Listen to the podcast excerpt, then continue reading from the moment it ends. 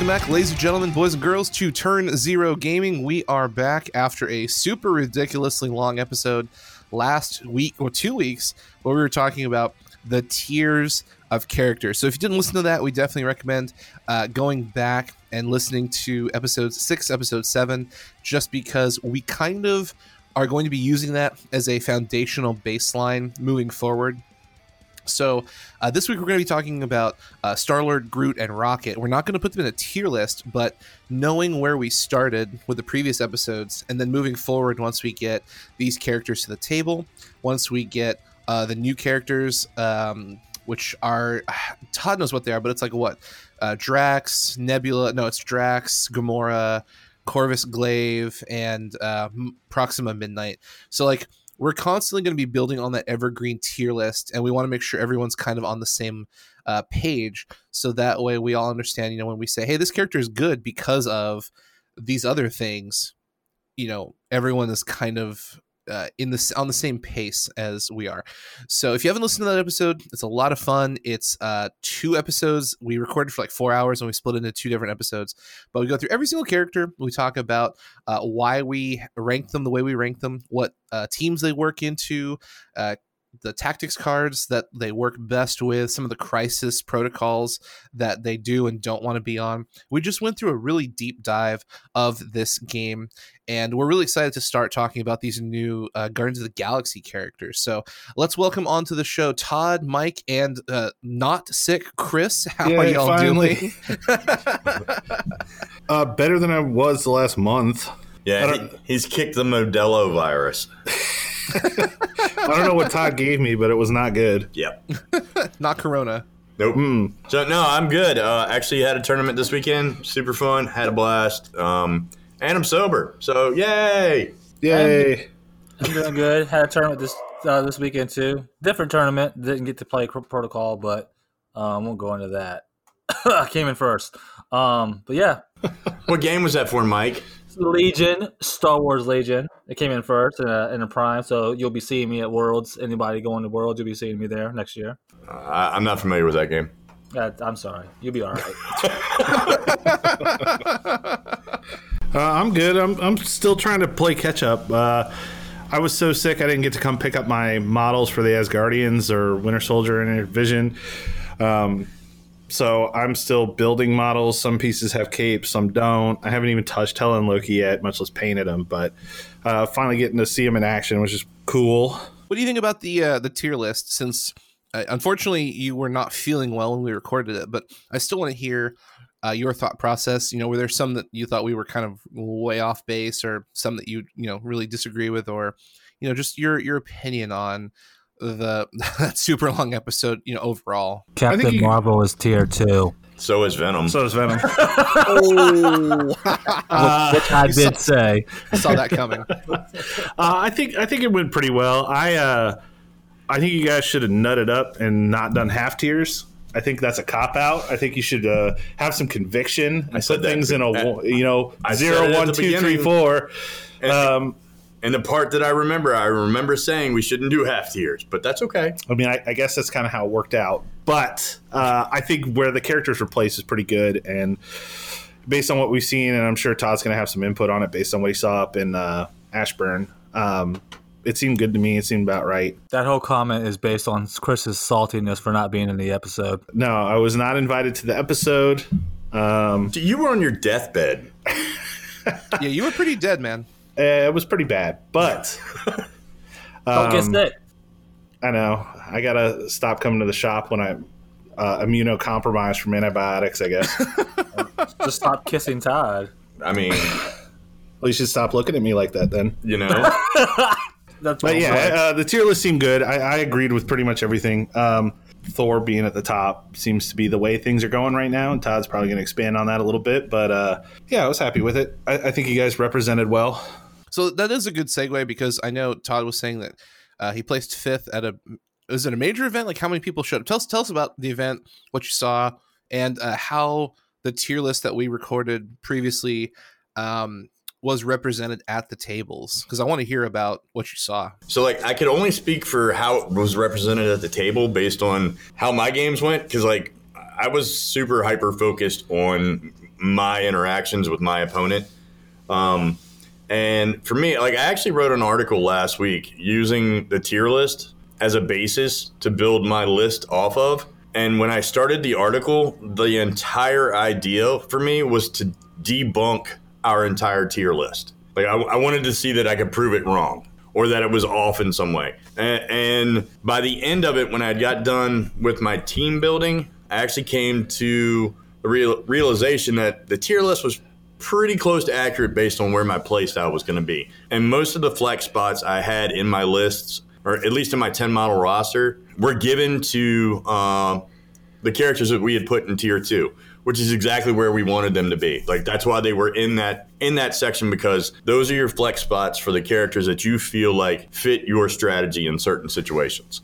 So Spider Man. Um, uh, no, Spider Man's tier three. Doc Ock? Uh, Doc Ock did not make it. Oh, Crossbones. Mm, he was tier four. Man, you're killing me, Smalls. So Well, I mean, Spider Man can't be higher. I mean, I don't care what anyone says about Not yet. Spider Man being as tanky as Captain America. Uh, three dice is only three dice, and uh, you can reroll all you want, but when you're rolling skulls, you can't reroll but so much. So, Did you take Venom? I did not take Venom. Oh, wah, So- wah, wah. So the tier two characters that I actually took were Hulk because he fit a play strategy that I had, uh, and Okoye. And the rest of my top ten were rounded out by our tier one and up. Um, the only tier ones that I did not take were actually other leaders that I didn't plan on playing. So, like Red Skull, you, you played Wakandan, you played Black Panther and Cap, right? Uh, Black Panther and Cap were in my ten, yeah. What was your what was your ten character roster? All right, so uh, actually, I, it's funny you should ask, Sogi. I have my roster right here in my hand. Um, so my my ten character roster was Black Panther, Captain America, Hulk, Killmonger, Okoye, Shuri, Thor, Valkyrie, Vision, and Winter Soldier. Woo! Nice. That's a spicy list. The So only it- difference I would do, me personally, after talking to you about your Hulk list and that, I would take out Valkyrie for Venom because I'm I have a hard on for Venom. But that's a nice list. That's a nice Yeah. list, sir. I have So- respect. So out of that list, actually, Valkyrie was the last spot, and I actually wrote about that in the article as well. Uh, Valkyrie originally had Zemo in that spot, um, and based on where I wanted to play and how I wanted to play my games, Zemo should have been in that spot. Um, and, and it, the only game I lost was due to I, personally, I feel it was due to not having Zemo in that spot because the game I took Valkyrie, I lost. Oh, Um, and, and I th- and that game came down to numbers. Like it was it was super tight. The final score was 16-14. I actually had the victory points on my character. Um, and and I lost them uh, by one damage that KO'd a character. That could have been a, a as simple as a Zemo reroll getting a shield somewhere. Yeah, that's that's my thing. Is Valkyrie seems like a glass cannon, in my opinion. Is that is Yeah. that what she turns out to be? That's that's exactly how she felt. Um, her her dice correction ability is pretty good, uh, and, and she got me a couple damage there. Uh, and, and her throw is not to be underestimated. Being able to throw a size two character off, which most characters are size two. Um, being able to throw a size two character off of a gamma shelter or whatever the objective point might be does matter. Yeah, but like I keep on looking at it, like Zemo, he has that that drive by and that hit and run. Like he can hit you and then get out of dodge. That just feels like that makes him.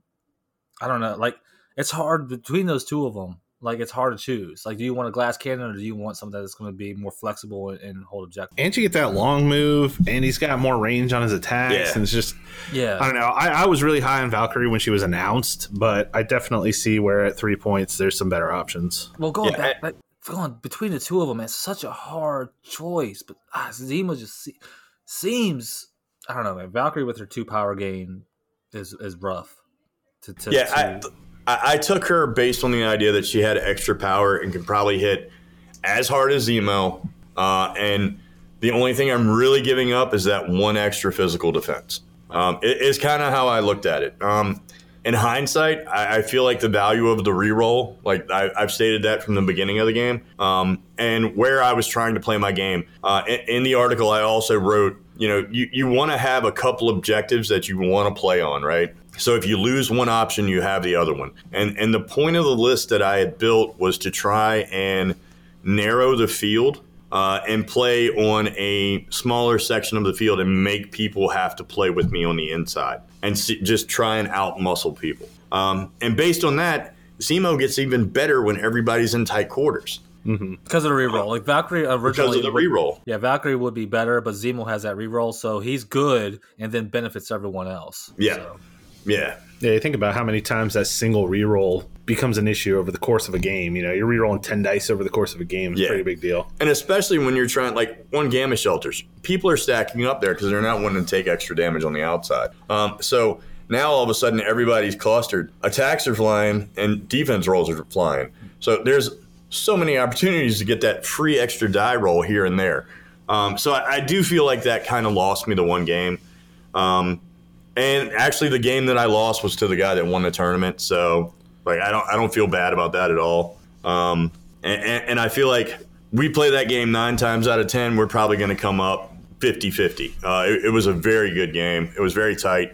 Uh, I also, I kind of got tilted in the game because of the early turns. Uh, these guys will tell you, like, once die, die rolls start going bad, I kind of get a little scatterbrained and a little frustrated. Just a little Um, bit. Yeah, and that happened just right off the get go in that match. Um, but I was able to stick with it and play through it, and and I had a chance to win it. So, but yeah, I I will say that also this the other part of that article that I I'm I'm excited for it to come out because the game plan that I went into this tournament with was I wanted to play on gamma shelters and I wanted to play our Thor beatdown list that we have, which was Thor, Hulk, and Captain America. Uh, and the game plan was to eliminate as many decisions as I possibly could uh, and streamline my thought process onto how do I get to this point and how do I make everyone else adjust their game. Uh, and, and it worked really well. I was able to play on Gamma all four games. Um, even when I lost priority, they my opponent still took red, which was also something that I wrote in the article that I felt that if I lost priority, my opponents was still going to want to pick red uh, because those tend to be the objectives that people feel have the most impact on the game. Um, I played against Herbs three times. Um, Herbs scored zero points on me Zero points. in all three games. There They it gave was in up- my strat. I put it out there for What's- everybody, what's and they just refused to lo- use it. So, they, what strategy were they using? Um, so this it, they were not running the strategy that Chris was trying to run. Oh, were they Um, running someone else's strategy? Uh, I I don't know where they got this the the plan from. Most of them, they all had the plan for the herb to go for the herb, but the problem is you have to come back through me. A- And by the time and on gamma shelters, whoever runs for the herb, generally the person that runs for the herb is a little bit softer character. Um, generally they're not going to be more than six health, and by the time they get back to the middle, they're going to be at five. Oh, so you basically what you're saying is your gamma shelters is pretty much blows out whatever herb strategy someone has out there. to Yeah. smithereens. and Thor. And That Thor. also ruins that strategy. Uh, well, hold on, hold on, hold on. Did you Jarvis that math? Did not. But I feel about 90% of the time, if you gamma launch a Thor at a Zemo or whatever is running the flag, a Black Widow or whatever, they're just going to eat it. Uh, what if what if it's Hela? What if it's Hela? You still gonna be think- okay? Yeah, I think Thor would make Hela eat that herb All and then right, then, all right. and I then just throw want her to into make a sure we use Jarvis to make sure our math is right because Yeah, 90% of the time. Oh, yeah, I mean, I mean, we're not always accurate with our math. No. and, you know, because sometimes you know we're just spitballing it. I freely uh, admit it. you fr- I, yeah, I admit it too. My math is not right, but you know, I double check my math here all the time. So Oh, boy. guys. yeah. So anyway, um, Uh, did you, hear, Anyway. you hear the gunshots in the background? cap cap, shots fired. Hold on, you're, ta- you're talking about a number one Legion player versus a number five Crisis Protocol player. Oh. So Oh, I'll take my chances. So, you- I'll- thank I'll you, sir. take- I, don't, I don't have to talk smack because my reputation precedes itself. Oh, yeah, all three Legion players know him. Full, full name. Hey, let you know, in RVA we have two top thirty players national, and I and I and I won the prime here. Just so, you, just just letting you know. Just Oh you no, I gave you props. I gave you props. I heard the Mafia came down here to try to take you out, Mike. and Brooklyn sent came back down. Brooklyn, Brooklyn came down. came down. They were coming thick They from wouldn't out even of shake. state. They wouldn't even shake my hand after the round, man. They were so they had to they had to go take a Probably because you went sleeveless. I was gonna say you need to start getting like some tally marks tattooed on your arms. so people see it when they're playing. I intimidated them. That's all it was. Yeah. Go, going No, for the no, flex but- play there. Since this is a Crisis Protocol podcast, it's not Transformers. no, it's not. Wait, Okay. I was Pokemon. Pokemon. No, we're, we're gonna get into Malifaux shortly, though. No, but, I uh, quit. I'm out. No. Get out of here. all right, well, cool. We probably just alienated everybody else that plays any other game other than no, Crisis no. We can play. Protocol. We can play Infinity. Infinity's a good game. Um, so, speaking of Infinity, the top national player for Infinity was in this tournament. Nice. Really? Nice. Yeah, What he was also ranked number one in the world last year. Nice. So, Just so y'all know, were- tabletop games are tabletop games. Yeah, well, and also like I, I do want to state that like first, hats off to Huz- Huzzah for hosting that. They had space for all 22 people to play comfortably. Uh, they ran a great event. Um, they had ever- they supplied all of the terrain. If you ever Um, been to Huzzah, they have draft beer on tap. It's amazing. They do have draft beer on tap, so that's part of the reason why I like that place so much. it- it's amazing. So on now and on top of that, like the group of players that they have in Nova, to use Mike's word, it's a phenomenal group of players. There it is. There it They is. really I'm are. I took a They shot. really are. They're great guys. Like we know some of these guys from other games that we played with them. Um, the community was super welcoming. Everybody was super cool. Um, I, I had a blast playing with them. I hope to have them come down here to this shop. Um, I, I need to avenge my lost. So yeah, come on down. But no, and back to what I was saying about the strategy as far as like the Thor, Hulk, and and Cap. Um, that that list wants to play in the middle and it wants to make your opponents cluster um, because that's where the strength of that list is is when you can when you can focus down two or three characters with Hulk and, and Thor, it gets gross. Um, so, and I guess give it, everybody a little bit of an idea what this strategy does.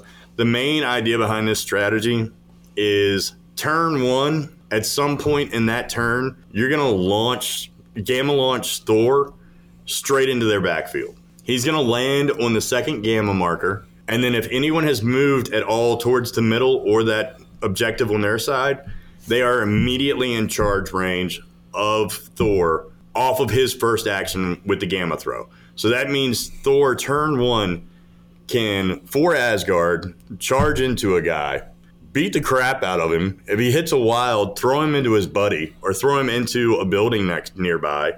Um, then do it again and stagger that guy from the charge. And then if he's picked up three power, he can throw him again. um, and, and in my my my round three game, uh, I, I think it was my round three game. I actually was able to uh, gamma launch for Asgard, charge into a character, put two damage on him, pick him up, throw him into his neighbor, deal two damage to that guy, hit the other guy again. Uh, I think it was Iron Man. Hit Iron Man again, daze Iron Man, and throw him into Cap and hit him for four, and then pick something up and throw it at Thor. At, at I'm sorry, at Cap and daze him as well. Able to daze two characters off of one and one action is is gross. like just so like if y'all listened to last the last episode this is where Shuri became a uh, bloody brown smear. Um but just just just think about this. If you're playing a 15 point scenario on um 90% of the time you have four characters and thor is going to come in there and destroy one of them potentially two. And when that happens you're down to three characters even if thor dies your entire team turns on and kills thor whatever you're down to three characters fighting a Hulk in Captain America. That's that's not good odds. This this this com- this combo that that Todd's talking about is absolutely disgusting, and it's something that if you're not ready for, is going to is going to wreck your world. Yeah, it's already changed the way that I play uh, because I've been carrying around that Wakanda objective for you know a month or two, ever since we figured it out, and then uh, I played into it once today against that Thor thing and just got busted up. Uh, I tried two different versions of it. I tried a version that was just posted recently using Hela and Thor, where you're dropping off Hela on the point to get to the vessel on turn one, and he just launched into Hela and threw her into Thor and did four damage to him and dazed her in one turn and basically killed me. Um, and then we tried it with my strategy, and my carrier was out there on its own and just got thrown into, and it was over. So that uh, that strategy is already shutting down other pretty tight strategies with just the three character lineup. It's pretty good. All right. So that was the tournament. Let's uh talk about these new characters. So let's talk about Star Lord. So Chris, Chris, what's his face? What's his character? Anyways, Read him, so break him down, Chris. Peter Quill. Peter Quill. Peter Quill. Chris Yeah. Pratt. Yeah, Chris Chris Pratt. Chris can talk about Chris Pratt. All right, Star Lord is the leader of the Guardians of the Galaxy. Uh, comes at a whopping six health for three costs, medium move, two health, three, three, and three defense. Pretty solid, uh, especially high health for a three cost character. Um, I think part of that is probably just an allocation of points on the character. He only has one superpower in his uh, affiliation, um, but he does have a couple good attacks. Uh, Element Gun is just a four range, five die attack that generates power based on the amount of damage dealt. Full auto though seems pretty sweet. Three power, four range, seven dice. If you hit a wild, you elemental blast. When the attack is resolved for each wild in the attack, the defending character gains one of the following special conditions: bleed, shock, slow, or stun. Um, so some interesting stuff in there. You can pile on some status effects, which is interesting. Makes the Asgardian affiliation a little better. Um, if we expect to see a lot of Star Lord, and we probably will, since he's a three uh, cost uh, leader, and that team in general seems like it's going to be pretty low point cost. So you might be seeing a lot of him. Um, winging it is the affiliation for the Guardians. Once per round at the start of your turn, you can choose an ally character, discard a team tactic card to use it. They gain three tokens. After rolling dice for attacks, defense, or dodges, you can discard one to reroll up to two dice. Um, you can only discard one per roll. Um, I initially pretty down on this because I tend to focus on using my ability or my uh, team tactics cards whenever possible. You know, if I can use all five in a turn, I'll use all five. Um, Todd brought up something interesting when we were talking about it, though, is, you know, say you're carrying around a card that maybe is not super useful for the situation.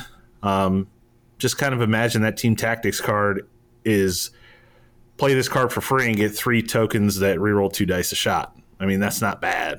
That's not bad. If, if there was a zero cost card that said, play this card, target character gains three tokens, each of these tokens can be removed to reroll two attack or defense dice, you'd play it. I mean, Attack, or defense, dice, or or dodge. dodge. I Yeah, would say uh, it's phenomenal. And that even that is damn It's, it, it's Spider Man's ability. But that, that's what I'm saying. Like, if that was a team tactics card, you would play it. Absolutely. And I think that's a good way of looking And at it. And now you have five. And I think it also gives you some interesting choices on something like the uh, the worthy 18 point red objective where you have hammers. Maybe you don't have the power to play the cards that you want to play when you need to play them, but instead you can give a character three tokens that reroll two dice pop. That's uh, that's pretty decent. Um, so my attitude has changed on that a little bit. I'll need to see how often I want to use it, but I, I don't think it's as bad as at first glance I thought it was. Yeah, so Um, so let, let's extrapolate that a little bit. Like you talk about like the 18 point objective. What if I told you you could have that affiliation at 18 points with seven activations? yeah, I would say uh, all day long. Yeah, and you can because Star Lord is three points. Um, and then his second uh, power is plucky attitude. When attacking, if he rolled no hits, he can reroll all of his current attack dice. When defending, if he rolled no blocks, specifically the shields, he can reroll all of his current defense dice. We know how powerful rerolls are. Um, I think that as we've all played the game more, those situations that seem rare where you wouldn't even get a single defense or hit are actually, I wouldn't say common, but they're not unheard Yeah. of.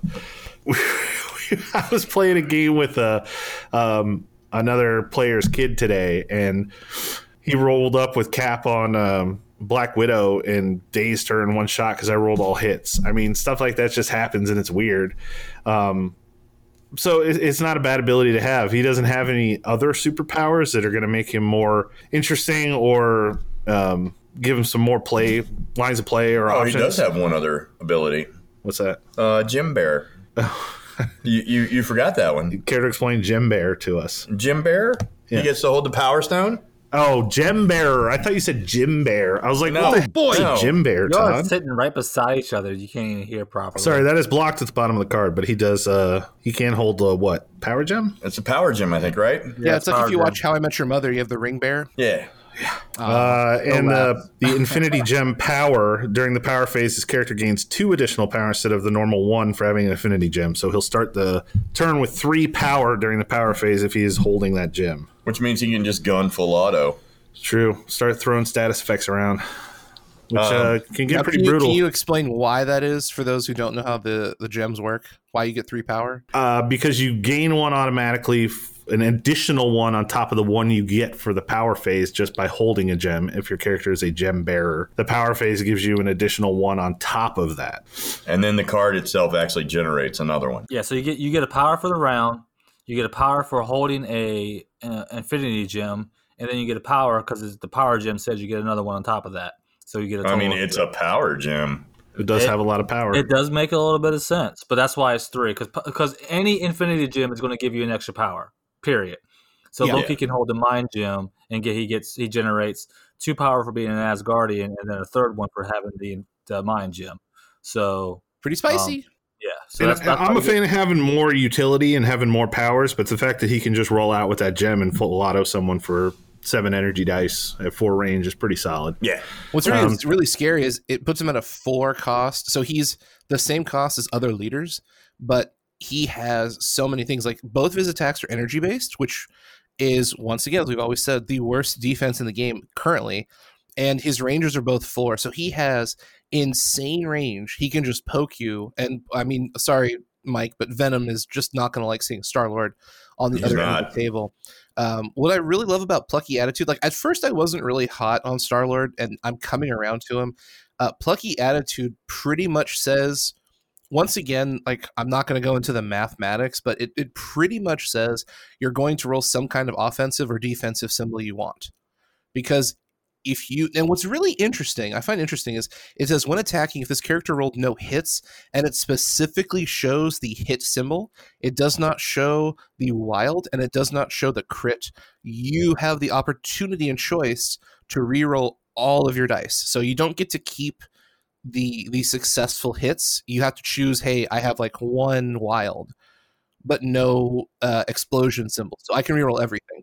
And same thing with defense. If you roll no blocks, which is the shield symbol, uh, you may choose to reroll all of your dice. So you keep what you have, or you, you're forced to reroll the whole shebang. But what's interesting is when you're rerolling that many dice, on average, you're going to get something successful out of it.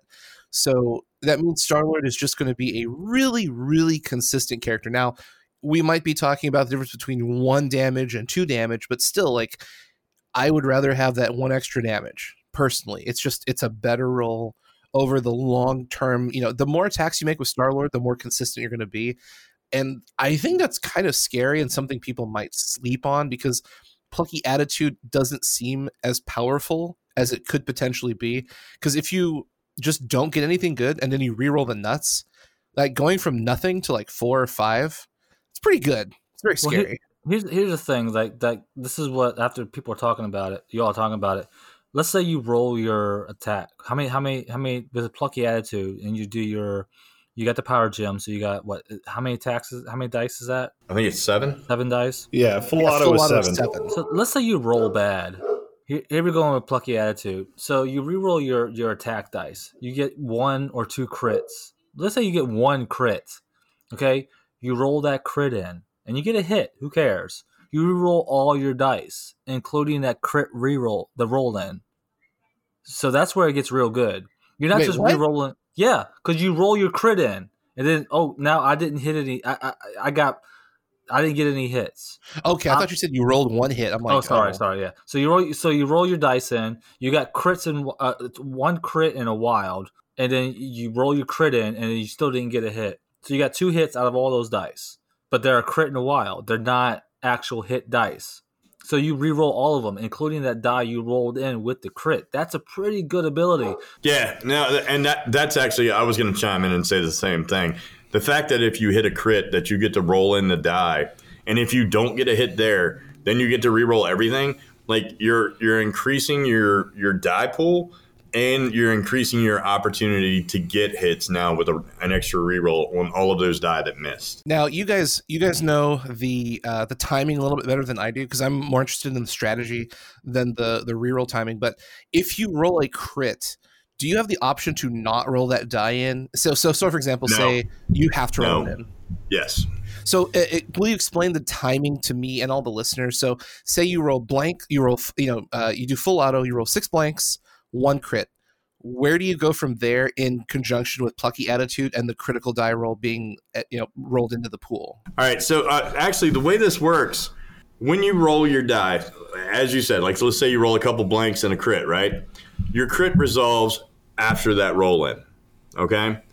This this effect right here, his ability doesn't take effect until the modified di- dice stage, um, which happens after resolving crits. So if you resolve that crit and you roll a hit, you're gonna lose his ability to re-roll the other dice. However, if you roll that crit and he misses, you will have the opportunity to re-roll all of those dice. You do not get to keep hits and pick which die you want to re-roll. You're going to be re-rolling all of them. But you are increasing your odds of getting more hits, especially if you only have that one crit. Yep. You're just adding dice to the pool at that stage, then you get a chance to reroll everything. So Right. it goes from a seven die attack to a eight nine attack die Right. attack, which is pretty cool. But also think about it. How many other characters in the game give you the capacity to guarantee something? Like with plucky attitude, you're pretty much going to get a minimum of one. It's going to be very, very odd to roll like at, at the minimum. He's rolling 10 dice because he roll five dice. He doesn't get any damage, and then he rolls five again. For one of those to not have a damage is very, very low. Exactly. Yeah, he's going to be one of those. He's going to be a safely consistent character, but he's going to be one of the characters that you can guarantee that he he's going to do something. He's not going to be one of those. Well, I whiffed this round and nothing happened. It's going to be The only character I can think of that also has the ability to reroll all their attack dice like that is Marvel um, with her And that's with blast. one particular attack. right. It's just the one attack. right. He's Right, but that she, she doesn't what. do defense as well. right. Right, right. So it's not it's not exactly the same, but you were saying there were other characters that had that ability. She's one that I can think of Yeah, yeah, where you, you have the ability to to roll eight dice in if you're re-rolling everything. yeah. Yeah, Star Star Lord feels like a very. Uh, I feel like he's worded poorly, not in terms of like the grammar on his card, but if you haven't played a dice game before, or at least a minis game, you would look at this character and be like, I don't understand what he's doing. Like he he's not like super clear cut. But the more like we talk about it and the more we dive into it, it's like he's going to be super consistent. He's very cheap. He's got six health on the front. I think he has six health on the back um, three three three defense, so he's got the capacity to reroll offensively and defensively. Hilariously, none of his powers cost any power. The only thing that costs power on him is full auto, so he can get that off pretty consistently. He can also be used as a power battery to help pay for crisis or for the team tactics cards. Um, there's a lot of really interesting things Star Lord can do, but it's not inherently clear. Kind of like if you look at Hulk, like Hulk will smash. Hulk is built to run in, beat people up, take damage, roll a bunch of dice, and just crush people into the ground. Star Lord is not nearly as clearly written if you just look at his rules and abilities. And I think it's really neat because he's a cheap, super consistent character, and over the course of you know six rounds. Uh, that adds up. That actually really matters, and the fact that he's three points and not four points for threat level is is huge. Like that one point can almost be an entire character. And we'll talk about Rocket and Groot here in a little bit, but I, I really think Star Lord is one of the most interesting characters we've seen because he can just jump into so many different teams and he can do a lot. Well, the other thing that I think he's going to be really good at, like we've like I mentioned briefly, just in passing, the the fact that you can go wide with him as a leader and get into like seven activations at 18 and 20 points. This guy is going to make part of a ridiculous kill box team. Oh Lord, yeah, he's going to make a Um, Death Star team. Yeah, like where, where you just post up on points out and just surround your opponent, and you've got uh, four or five range four attack, range five attackers just peppering everybody in the middle. Like uh, it, it's gonna be pretty fun. Like Yeah. it's gonna be pretty gross. Like this guy makes me almost want to play on some of those 17 point objectives that have like Extremis consoles and stuff like that that post up out on the outside and just be like, come at me. Yeah, I've been working on a version of that for the 20 point list that ended up I played it wrong when I played Todd and got kind of beat up, but I think the the theory was sound where I was using Winter Soldier and Shuri and Captain Marvel and going all four or five range attacks and trying to play on the outside. Um, and I think adding him and then Rocket, who we'll talk about a little bit later, are going to make that more of a reality, and it's going to be pretty devastating if we pull it off right. When you look at him, Rocket, and Groot, like that's uh, what is that? Eight points, Mm-hmm. Yeah, and then you right. add in you you add in Winter Soldier, who's what Three. a, a range five attack, um, and that's only uh, eleven points. Yep. What? Yep. Yep. Like that's your four characters right there to make sure you lock in your affiliation, and you still have a better than almost half of your team points left. Almost half. It's pretty scary.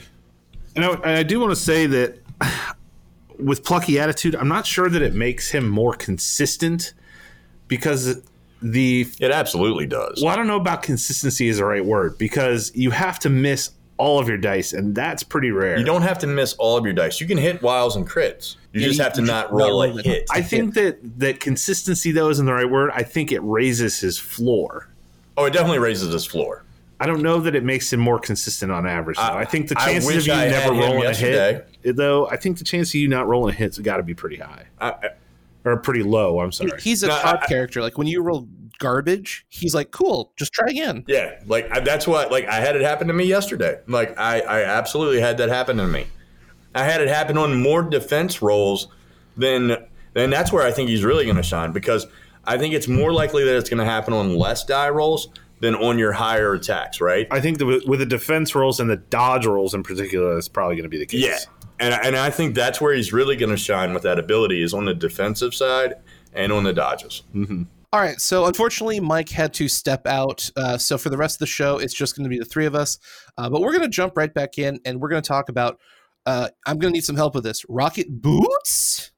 I'm not Rocket sure. boots. Rocket boots, or is it rocket boots? Like there's a question mark and an exclamation point. So it's kind of like you're questioning your existence loudly. Anyway, Rocket boots. rocket boots. what? so I think this card is more fun to say than to play, and uh, it's unaffiliated. It's active. It states an allied character may play this card. The character gains the flight innate superpower this round. At the end of the round, roll one die. If the result is blank, the character gains the stun special condition. If it is a skull, the character gains the stagger and stun special conditions. On any other result, the character may advance short. Uh, I I don't know how I feel about this because on one hand, it costs no power. On the other hand, you could really mess yourself up, which hence is probably why it says rocket boots. Because you're like flying into the wall, like face first. one boot works, the other one doesn't. We've seen that scene in Iron Man. Yeah, right. You're just like, no. Yeah, I just don't know that it's worth the possible repercussions. Uh, stun isn't horrible, but it's pretty crappy. Uh, Forget stun, stun, stagger. Stagger. stun and stagger, Oh, no no. thanks. Um, I mean, we- we know there's one skull on a dice. There's what two blanks. Uh, one blank or two blanks on a die. So you- I believe there are two blanks, but I don't have my dice in front of me. yeah, I can't remember off the top of my head. Oh, wait, wait. Here we go. The dice sound effect.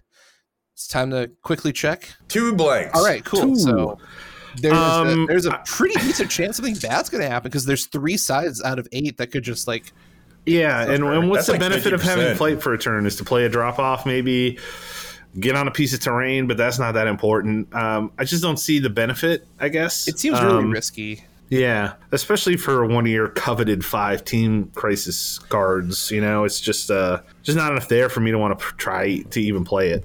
So, so the, when I first saw this card, I was like, man, this would be awesome if I could play it on my opponent.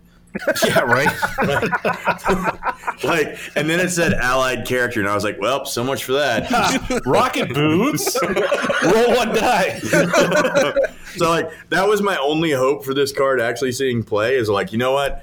I'm in a real bind right here. Let me see if I can stun and or stagger that guy. You're But like, no, it's allied character only. you, you've So- activated my trap card. Reveal rocket boots. No, Pretty much.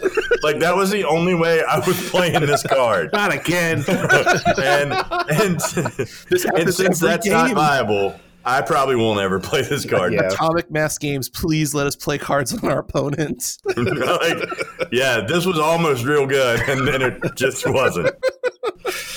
All right, so let's talk about a card that could be playable, and that is the crew of the Milano. The Milano is the ship that Star Lord pilots in the movies. If you haven't seen them, it's on Disney Plus. Go see it; it's pretty fun. They have a seven day trial. We don't really work for them, but it's still fun. Anyways, When's that check coming? uh, an excellent question. I reserve the right to answer in the, the four to eight business days. All right, so this is a Guardians of the Galaxy card. It's active. Any number of allied Guardians of the Galaxy characters may spend one power to play this card. Each character that spent power removes all special conditions and cannot suffer special conditions this round. So That doesn't. Um, I don't know. I guess we haven't seen enough special condition stacking for that to be a huge problem. Assuming we start seeing opposing Star Lords on other people's teams, that that might become more of an issue. Um, Thor with his charge auto applying stagger is pretty big deal. Um, right now, I don't know that it's super powerful, but I do see that there are more characters adding status effects just baseline um, than there used to be. You know, like um, Winter Soldier's auto adding bleed on his attack. Zemo's always added bleed. Hela interacts with bleeds, so if you're seeing an opposing Hela on your team, you may want to wipe those before you get a, um, a Rain of Hell on you.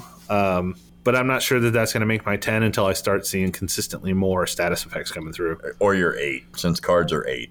Yes. Yes. Yes. Sorry, Yes. I was thinking about my character lineup. Thank yes. Yes. Your 10 point character roster? Correct. yes. Yeah, no, I actually think this is really good. Um, and I think the pack that it comes in is the perfect pack for it because I think Star Lord is going to see play. I agree, And, I and do. And you already know that I figured out a seven activation list with Thor and Star Lord. Um, so there's two characters that are doing some gross status effects. Um, and here's the kicker both of them guys fly. So you can actually, for Asgard, mm-hmm. wait, play drop off. Yes, Star Lord flies. Oh, okay. Doesn't he fly? yeah.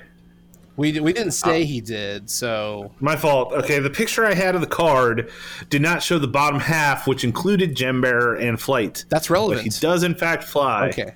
Like Valkyrie? without the need for rocket boots. Boots? You've activated my trap card.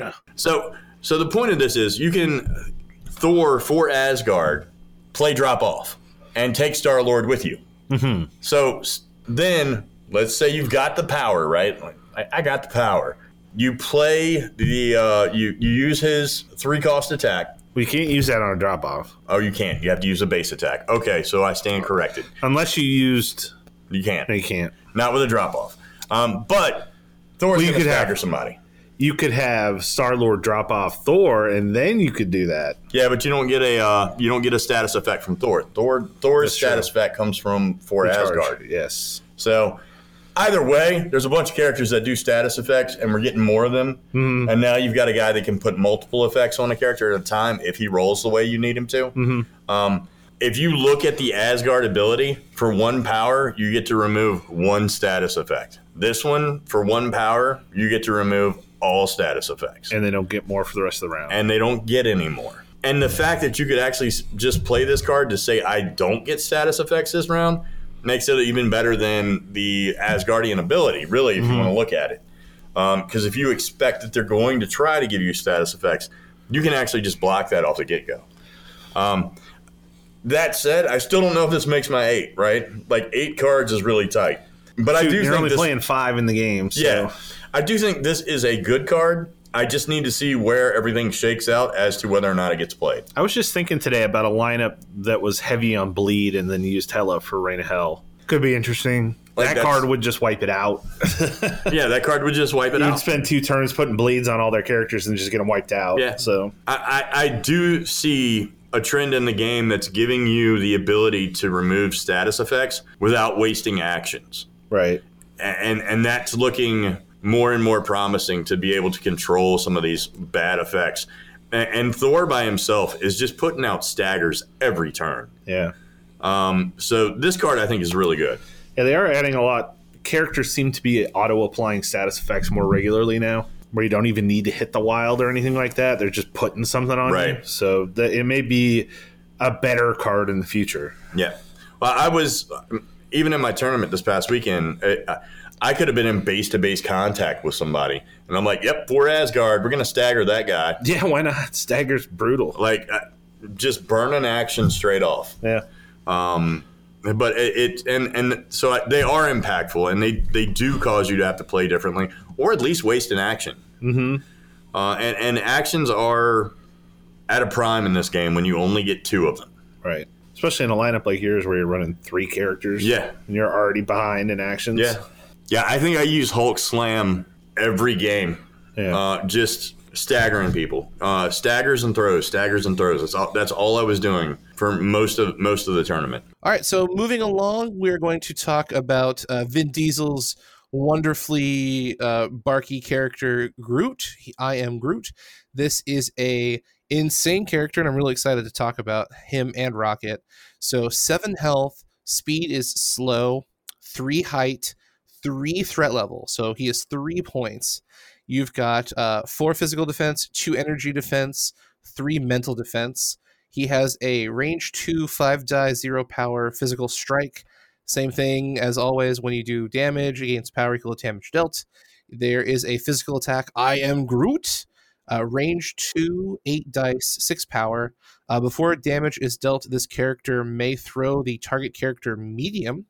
After this attack is resolved, the target character gains the stagger special condition. So you don't even have to hit them, and those two things happen. However, it does cost six power, which is a lot. And he has two superpowers. These are activated. A living plant for two power. Remove three damage from this character.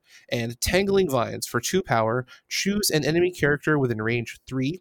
It gains the root special condition. And just for uh, simplicity's sake, both sides are identical. So he's seven health on the front, seven health on the back.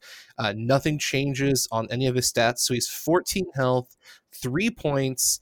Uh, he can just sit there and go, cool, for two power, I remove three damage. If he is in an Avengers affiliated team, he could spend one power and heal three. What do you guys think? I'm really, really hot on Groot. I like this this character a lot. Also, I love the sculpt. It's so pretty. Can can we clarify what uh, Root does for everybody as well? Yeah. Go for it. Um, root, the character must spend one power before using an activated or reactive superpower.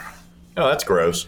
Um, when I was first reading it, I was like, "Oh, cool, crowd control. That means they're going to be stuck in place because I played World of Warcraft for so many years." it does not mean that. It means that they have to spend extra power, which is also very good, but not what I thought it was initially. Um, go ahead, Todd. Uh, I, I just think in a bubble, you look at him by himself. He's okay. Yeah, Uh, he's a he's a big health, fourteen health, a three point character who's got some solid effects. Um, that that big attack is pretty gross when you really look at it. I don't need a wild to throw you or stagger you. I just do it. Um, that seems good. And the fact that living plant doesn't take an action, I got six power. I could heal nine. Yeah, it doesn't say once per turn. So as long as you have Right. the power, you could just strip off a booty load of damage. It's ridiculous how living plant is just, oh, do you have four power? Heal six. Okay. All, all Right. Him sit, yeah, him sitting on one of the uh, the Infinity consoles where you can heal one as well. Oh, yeah. Like, like so, like you could just heal like, no, just heal three a turn for Yeah. three power. Seems my uh, my first thought with him was that or four. I'm sorry, four a turn. my first thought was that I would replace uh, or try to find a way to replace Hulk on my Wakanda lineup with him to go stand on the vessel because he's just super sturdy. I mean, anybody who hits him is going to be healing him essentially, um, and all he has to do is stand there and heal up four every turn. Yeah, Um, outside of that, like yeah, like in What do you- what do you a mean, vacuum. Well, like in a vacuum, looking at him by himself, man, He's pretty. He's pretty cool. I mean, short move is rough. We all know that. Um, but he's a 50 millimeter base, so he's got a big boy Yeah, base. yeah. So he's gonna move medium, roughly, a little bit better than medium. I don't feel very threatened by him, even though he has a sword for an arm. Yeah, Um, It's, it's a wooden sword, please. I feel like if he has the power to use I am Groot, he's probably just going to use it to heal instead. Oh, yeah. Um, the stacking six power on him is going to be difficult, and I don't think he's going to be using any aggressive lineups. I think he's mostly going to be like a point controller slash uh, rocket bodyguard. Tank. Oh yeah, a rocket bodyguard. Oh Yeah. boy. But we'll get into why I don't think that that's that good. Well, well, why don't we just go ahead and go there now? Man, Like, I mean, I, I, I think this guy's pretty straightforward. He's okay by himself. What? I, he's so good. He could, ju- like you said. I'm not. I'm not could- saying he's bad.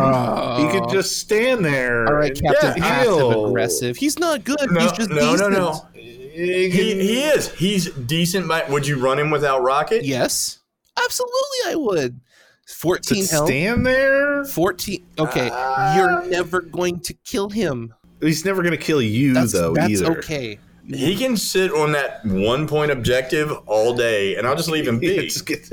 Yeah, but if you give him, say, you run like I might get six power then. What- And get to I am Groot. what's what's Yeah, that oh. uh, team tactic card where you can hand off objectives? Is that a mission objective? mission ob- mission objective. Yeah, so you can like have a character run around and pick up a bunch of hammers, and then run up and be like, "Hey, Groot, here, ha- here, have one."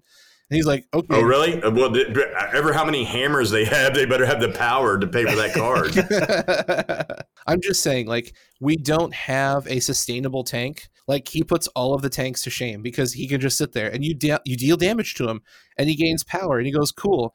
He can Ah, he can but- but- unlimited remove all that damage. Well, almost a almost tank all needs to be able to draw threat, right? And he doesn't do anything Exactly. that pulls that damage to him. Right. Yeah, but he can he can root well with rocket. He kind of can, but you can. uh I don't. I just I love his for three points. He is n- probably never going to die. He might get. I think that you might have a I, I disagree that he's never going to die because he has a two energy defense. And if now if living plant was reactive, sure we could talk about he's never going to die, but he has to be active to use living plant. okay, but for three points, So- fourteen health, you can't even argue that. There's nothing near as good. there are objectives in the game that would be valuable to pass off to him. So Sure. like the Wakanda route, the um He doesn't. He doesn't fear I can never remember the name of it. The uh the 20 point red objective, Oh, that stupid one. that one um and then the 17 point blue isn't there one that's like that also? The 17 point there's spider infected. That's Oh, red. That's red. I thought there was another Origin one. bombs. Origin bombs. That's the center line. Oh, that's one. the center line one. I thought there was another one with a single asset. Maybe it's the scroll one. oh yeah, there is a scroll one with a single asset. Yeah, single asset or something. Yeah. Um, so any single asset one that can be passed off to him would probably be valuable. Yeah, but then you're But then you you're gotta taking run- cards. Right. Then you got to run it back to him and then get it on it. Yeah. and- Well, clearly, So- this is where you use rocket boots. You just throw it on, throw it on Groot, and he can get that extra short move. I, I I'm rolling my eyes right now because I feel like I win that game. Only if you can activate rocket boots on me. no, but let, let's talk about where he actually gets good. Okay, tell us about Rocket Raccoon. All right, this little Oh boy! um, Rocket Raccoon. Um, his other name is Rocket Raccoon, just so everyone's clear. Not Oh, Rocket. his alias is Rocket Raccoon? Yeah. Oh, okay. Yeah, his alias is Rocket Raccoon. Glad we clarified that. so he's not Uh, he has he has a whopping three health. This guy just stands up all day. He's not even scared. Um, he moves medium. Here's the part I like. He's size one. Yeah. but he's also two points. Uh, his his uh, physical and ener- energy defense are both two. His mystic is three. All right, so the guy doesn't have huge stats, right? Right, yeah. Like we, we can all agree on that. He's very small. If you can hit him, it's gonna, you're gonna get it. Like that. That's just where we're at with this. Um, He's basically an so- orc. He dies when you sneeze at him. Yeah, but let, let's talk about what he's got that's good. Um, he's got a zero cost, five range, five die attack, and plasma rifle. That's his power generator, and it's energy based. That's that's good. It's Mm-hmm. it's ridiculous. Yeah, and then then he's got this stupid four power Hadron Enforcer attack that does seven die damage at range five, um, with a, a wild effect of Vortex. Uh, before damage is dealt, other enemy characters within two of the targeted character suffer one damage and are pushed towards that character short. Talk about messing with your board state. Yeah, Yeah. it's a little mini black hole. The Hadron Enforcer is just redonkulous. It's really good in the comics too. It's uh, that's really good. I like that one a lot. Um, and then now let's talk about his superpowers. Oh, He's got some cool powers. I powers. love this. and I, and I'm actually going to jump around on this because I think this is this is really fun. Um, so he's also small in stature, which means he always benefits from cover. Solid. Now, what does Um, that mean for those who may not know how cover works in this game? So in with cover, he's always going to get to turn one of his defense die to a shield. Um, so he's he's going to block something. Yep. He's never going to take that full amount of damage. Yeah, and Although that's pretty he'll probably good. take most of it. He does only have two dice. he, he only has two, unless it's mystic, and then he's got three. Oh. well, good for So- you, Rocket. So I mean, he's he can he's got some protection, um, and the fact that he can hide behind pretty much anything uh, and, and block a line of sight is pretty good. Um, so that small stature and that size one is gonna help him see play. Um, and then he's got this other one for three power called booby traps. Um, when an enemy character ends a move within three of this character, this character may use his superpower, roll four dice, and they just suffer damage uh, for each for what is that? Each crit and wild that you, that you roll in those four. So, oh damn, you got too close. Take some damage. I'm gonna run a- away now. Which is just a better version of Black Widow and Zemo's counterattack. Yeah, There's no condition. They just need to get near you. yeah, and I, like we've read all this stuff so far. Glass cannon all the way, right? Right. Now here, here's Like a almost n- almost no defensive value in this character at all. yeah. Here's a And then uh, Here's a question for booby traps. Does that trigger if you get like thrown or moved by Loki or something, or like how? What determines uh, enemy character movement? Does it, that's a good question. Does it have to um, be I don't think a throw is a move. well, like right? So I, don't think a throw, or, I don't think a throw or a push is a character movement. I don't think so. I think that it has to be a I think it has to be a, a player like controller yeah. used movement. So I don't think you could throw someone into range of him and then he gets to drop a booby trap on their head. but Although it is possible, and I really like the sound of that. I yeah, it, and if that is the case, awesome. Let, let's have some fun. Um, but then then here's the really good one because right now we've we've stated dude's a glass cannon. He's gonna die easy. How are you gonna protect him? Uh, glad you asked. Personal bodyguard, zero cost superpower. When this character is the target of an attack, within and an allied Groot is within one of this character, you can use a superpower. Just turn it on. Um, allied Groot becomes the target of the attack, regardless of range and line of sight. Sweet. So now, the way I look at these two guys is for five points, you have 20 health with a heal, two range five attacks, and if they get up close, you're gonna wreck them with Groot. Also, you have the booby traps too. and like just on your way in, take a little bit. Groot's gonna wreck you. He's also gonna root you, and, and then anything else is still going over to Groot. Mm-hmm. I like him with Groot together. Those guys are gonna be gross. I will say what I've been saying since they were released, or the cards were released anyway.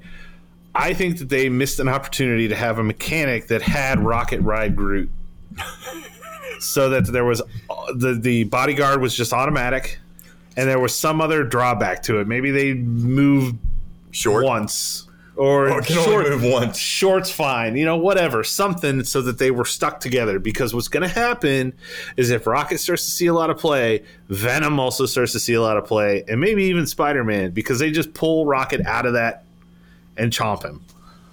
Yeah, so uh, that so that was where I wanted to go next. Was going to be the weakness in the character.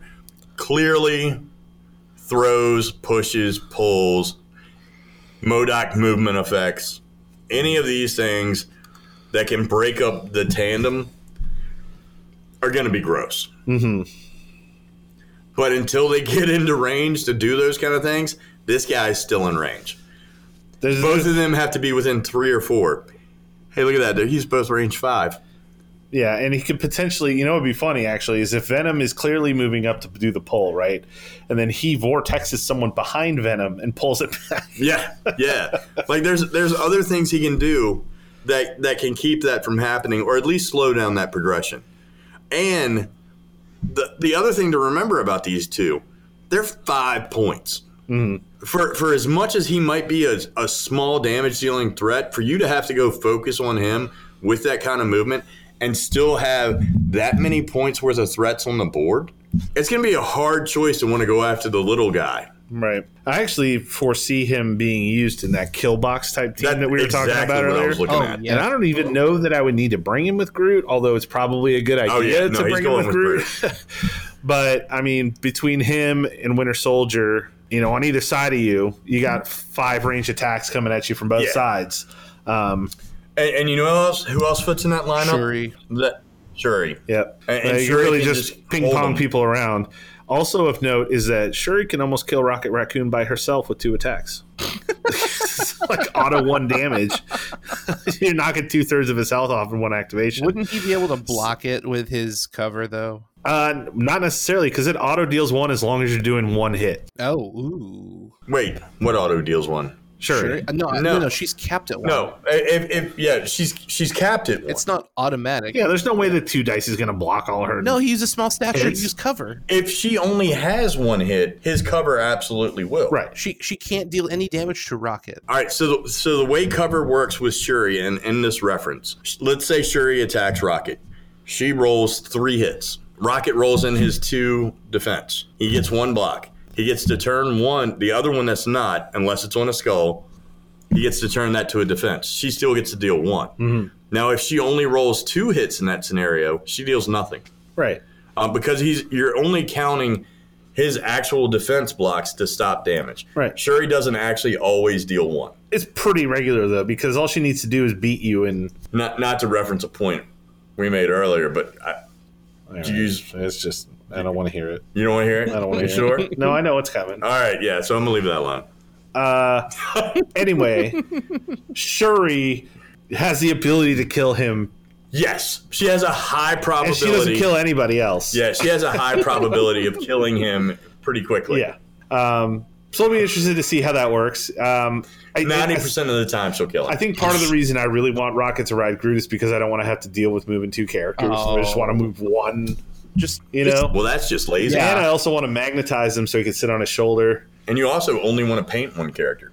Yeah, I would just paint them as one. you're character. still technically painting two characters even if you, You just do magnetize brown. them. No, I would just connect them together with glue and, And then then paint just them all all brown, brown contrast. Just camouflage.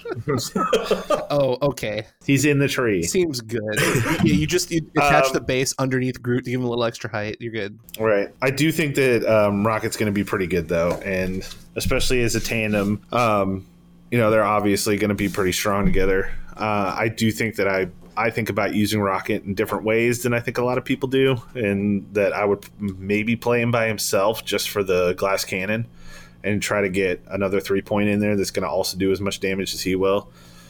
Like throw Zemo in there or something like that, and just make a, a an overpowering team rather than have the the tank sitting there with him. Well, that that's that Death Star list that um, Todd was talking about. The Killbox Death Star. It all comes from Warhammer, but essentially you bring. I mean, I guess Death Star and Killbox are a little different, but the, the same premise applies. Is you want this team where you just pump out insane amounts of dice when you attack, and the odds of you doing more than average damage is higher. So that means if two of your characters attack one of your opponents, they will most likely get dazed very quickly, as opposed to usually it might take um, multiple characters or multiple attacks from a single character. So like Rocket just has he has the damage output, he has the range, even though his health stats are terrible. He if if you see a team where your opponent's best attack is range four, Rocket can easily kite you because he'll just shoot you and then move medium and you can't you can't get him. He's out of your range. So it's a gross character. Like of course if you see characters that can move and shoot within the range of your move and shoot, then you have to figure a way out to deal with that, which is probably why Rocket and Groot will always be in your 10, even though you may only play one in a given uh, matchup. You want that opportunity because if you encounter, you know, say we get a, uh, a long range mover with a range five attack, Rocket cannot outmaneuver and kite that character. So he's got to find a way to uh, sponge that damage onto something else, which would be Groot. But Rocket is insane. Like I, I was going to buy Rocket and Groot anyways because when I saw the sculpt announced, I think it was at Gen Con last year. It was one of the, most beautiful sculpts they've had, And the fact that the characters are not only thematic but powerful makes me even happier that I'm not just buying them for the sculpt alone. I, I will say that I will probably never run them individually. Um, I, I, like the team that we were talking about earlier, where we were theory crafting this kill box team. Like they are designed for that. And and if you look at the value that you get out of that five points, um, the value that you get out of that th- five points. Now now Thor is an amazing character, right? At five points, He's- Thor has a total of fourteen health. He's not that good. These two together have a total of 14 uh, of 20 health with a 5 range attack, with a gross 5 range attack, with an up close attack, Healing. with a heal, Trap- uh, and with the ability to redirect damage and to deal damage before you come into me. Yeah, out of turn damage is huge. Like th- that's kind of one of those things we were talking about is the strength of Winter Soldier that we kind of let go when we first initially saw them, but out of turn damage is amazing. Well, you know what's even scarier? This five point character can cap points because there's two of them, whereas your Hulk is only one. So not only can they heal the damage, but you have to commit five points of your character plus whatever else you have.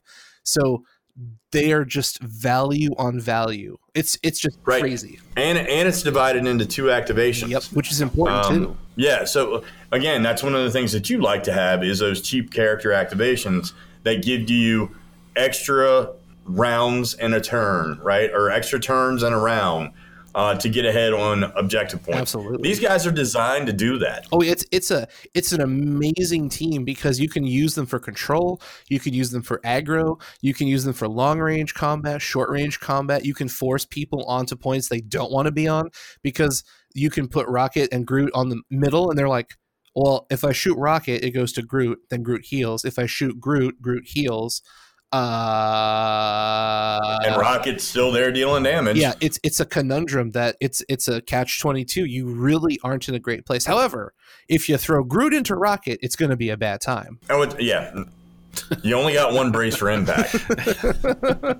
One of the Well, that's when you just pull out Deadly Duo on one, them, one of the more you haven't gotten there ironic situations where Groot is actually Rocket's greatest counterplay. Yeah, yeah. I mean, so that's that's where it can get real bad because because one Groot can kill a rocket. they realized that was in the tree. They've but- thrown the tree. Oh no! And the funny part about that is Groot can heal through a rocket. yeah, right. Right. Just straight up heals right through him. Didn't even notice it.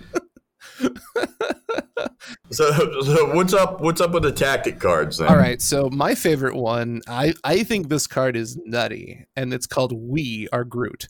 It is unaffiliated, which is pretty good. Active. Groot may spend three power to play this card. Okay.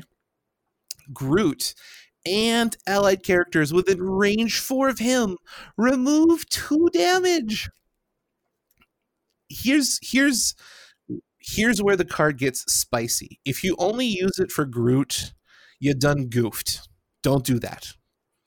If you use because Groot can spend two to heal three, and this is spending three to heal two. So never you don't want to do that. If you spend this to heal Groot and someone else, that is okay. It's not good. If you do this to heal Groot and two or more characters, you are value town city because at that point you're paying one power to heal two. Basically, the way it works like this: Groot spends three to play the card. So if you spend it to heal Groot by himself, you heal three damage for two, for or, sorry two damage for three power. If you use it for Groot and another character, you're paying one and a half power for two damage. If you spend it for three for like Groot and two characters, now you're spending one power for two damage. And then if you go above that to like Groot and three characters, you're just on like insane value town. And range four, if you're playing like a backfield Groot with Rocket, it is not unfair to think he can hit most of your team. If you run Groot up into the middle and he's sitting on a control point, and then you play We Are Groot, you can probably hit your whole team. And at the points we're talking, you, you're probably looking at a team of five or six characters. Like the value of this card can become insanely powerful. And what's even scarier is being able to heal someone out of their activation is gross because someone might think, okay, they've got one health. I'm going to kill them. Uh, we are Groot. Wait, what? Yeah, you they're out of range now, so have fun with that. And you're like, uh, Well, and I think the other play with this is there's also objectives that I like to play, like gamma shelters, where at the end of turn people take one Yep. uh, to days.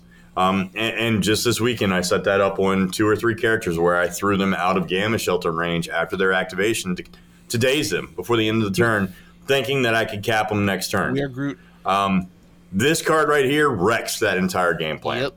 Um, and, and you're right. I think I think the way your math is going to sound to people is going to be a little wonky, but you're absolutely right. The value in this is getting it off above curve, right? So two- two you, you, you- yeah, what you want you want at least two people because at that point it's cheaper than patch up and you're healing damage from multiple targets. Um, th- like that's the important thing to realize here. Um, if you're healing Groot and one other person, It's bad. the cost value in this is above patch up immediately. If you're hitting a third person in this, Nuts. yeah.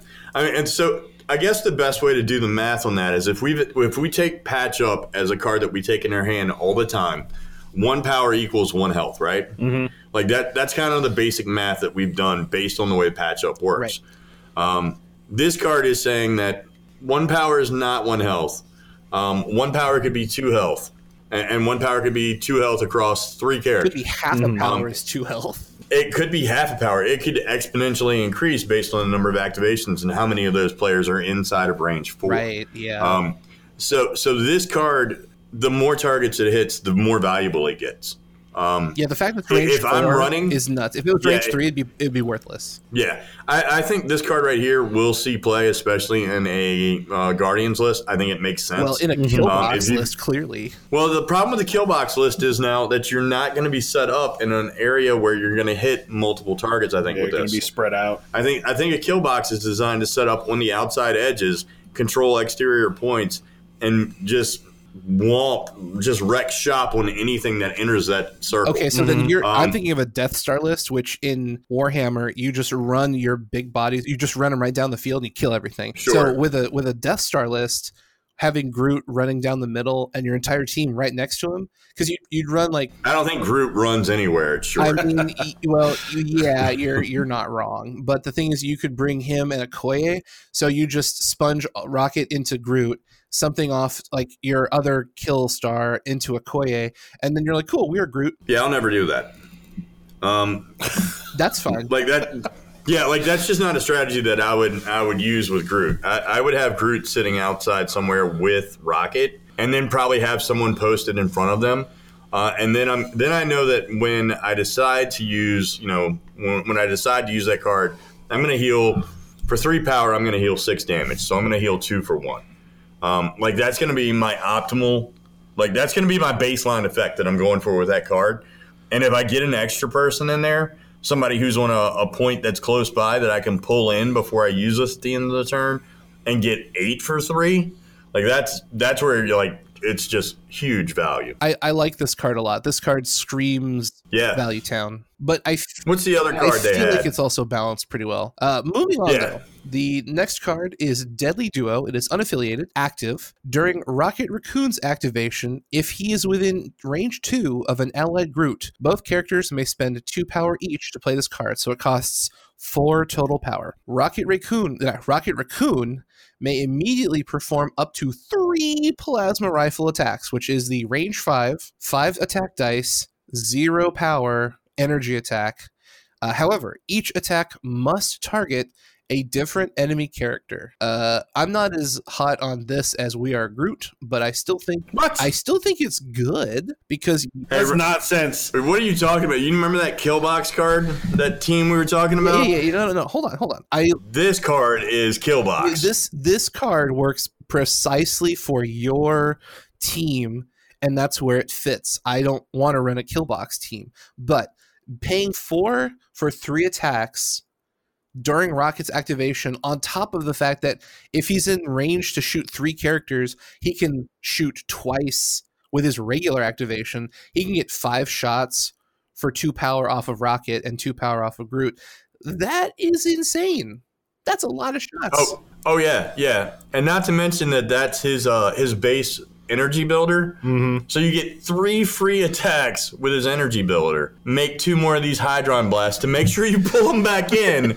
like You know what I really want to do is I want to play Doom Prophecy on him before I play that. Ooh, Oh my god. Stop! Get out of here! Oh my god. Stop it. don't do that. I mean, it's only two more dice, but Jesus, that's dumb. Yeah, That's seven attacks. Oh man. No, that's nine. Yeah, well, it'd be seven bases. No, it's not because Doom Prophecy is physical. Oh, it doesn't. still is two. It doesn't add to his. Oh, Oh boy. Oh, yeah. See, they knew it was, Yeah. they knew Glad that didn't make it to air without me correcting they you. knew Chris Whatever. was going to say something, and they said, "Wait a minute, we're going to shut that off right here." They saw it before you did. Yeah. yeah, Somebody did that in testing. outsmarted, Yep. baited, and You got your outsmarted. baited son. Yep. Still no play for Doom Prophecy. That was a phenomenal. I'm trying, man. I'm trying. it's, I'm just gonna have to use it on Winter Soldier then. Whatever. Ooh, ooh. That's the spot. Oh, that's so good. That's the spot. That's gross. Go home. But Go anyway, home, Steve. uh, five Killbot. attacks with Killbot's uh, team. five attacks with uh, Rocket in a turn seems pretty good. I mean, I'll do it. You, you do I'll do it. that's, I'll do it all day. that's at a minimum twenty-five dice being rolled, yes. and Yeah, and, And- and it's the weakest defense. and if you have a Zemo hanging out just for kicks and giggles, That's five rerolls. Yes, it is. that's that's a lot of that's a lot of You did it. You solved it. We won. We broke the game. We did it. All right, that's it, guys. Good night. Well, that's uh See y'all at Nova. also Uh, I think that card is, is stupid, and it's gonna get play, or maybe not play, but I think there's gonna be opportunities to use it in every game. Oh, you- this guy's playing you it. better yeah. believe I'm playing it at Adepticon. I'm playing both Groot and Rocket. You you crazy? if I'm and you have to say, "Oh my god, lasers, pew pew."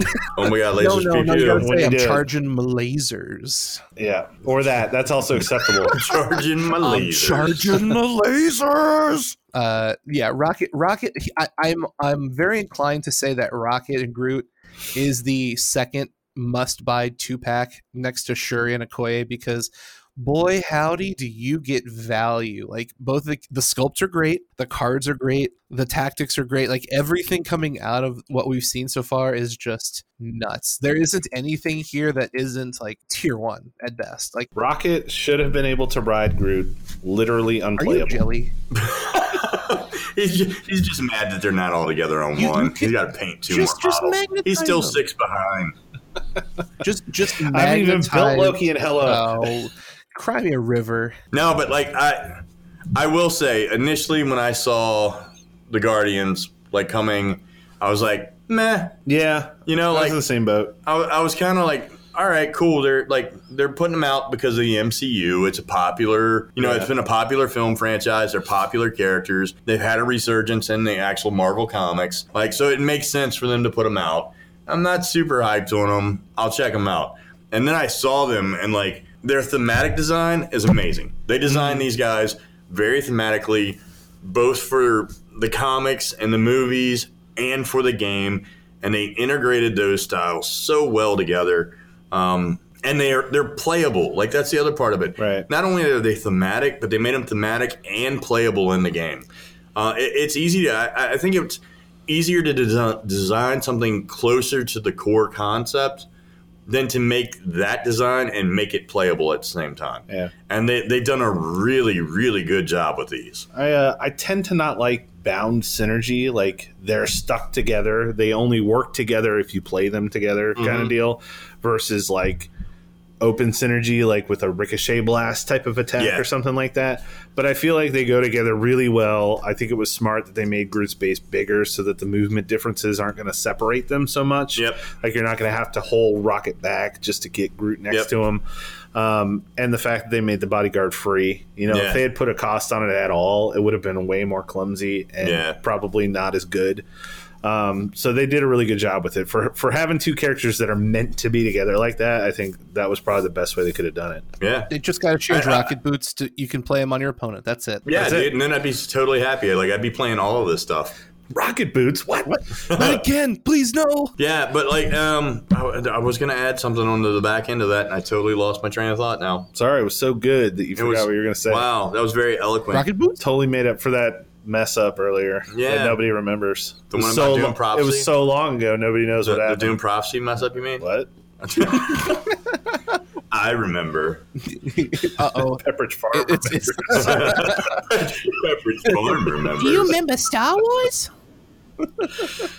All right. So the last thing we're gonna do is talk about the affiliations that are available. And we are going to count the Guardians of the Galaxy, even though they're not in our hands and it's not officially out. We do know what it is, and we're going to somewhat theory craft it. But uh, we're going to uh, go through all five affiliation bonuses, talk about what we like, what we don't like, and give them a tier rating, similar to what we did with the previous episode with the character. So, right off the bat, let's start with the one everyone's probably thinking about, and that is Avengers. So, Captain America provides a really, really, some people argue, broken ability because it doesn't ap- apply every turn, it applies every round and essentially the first superpower you use is discounted by one so your characters are going to do things much much cheaper uh, as long as they're not within range of Loki, because Loki kind of counters that.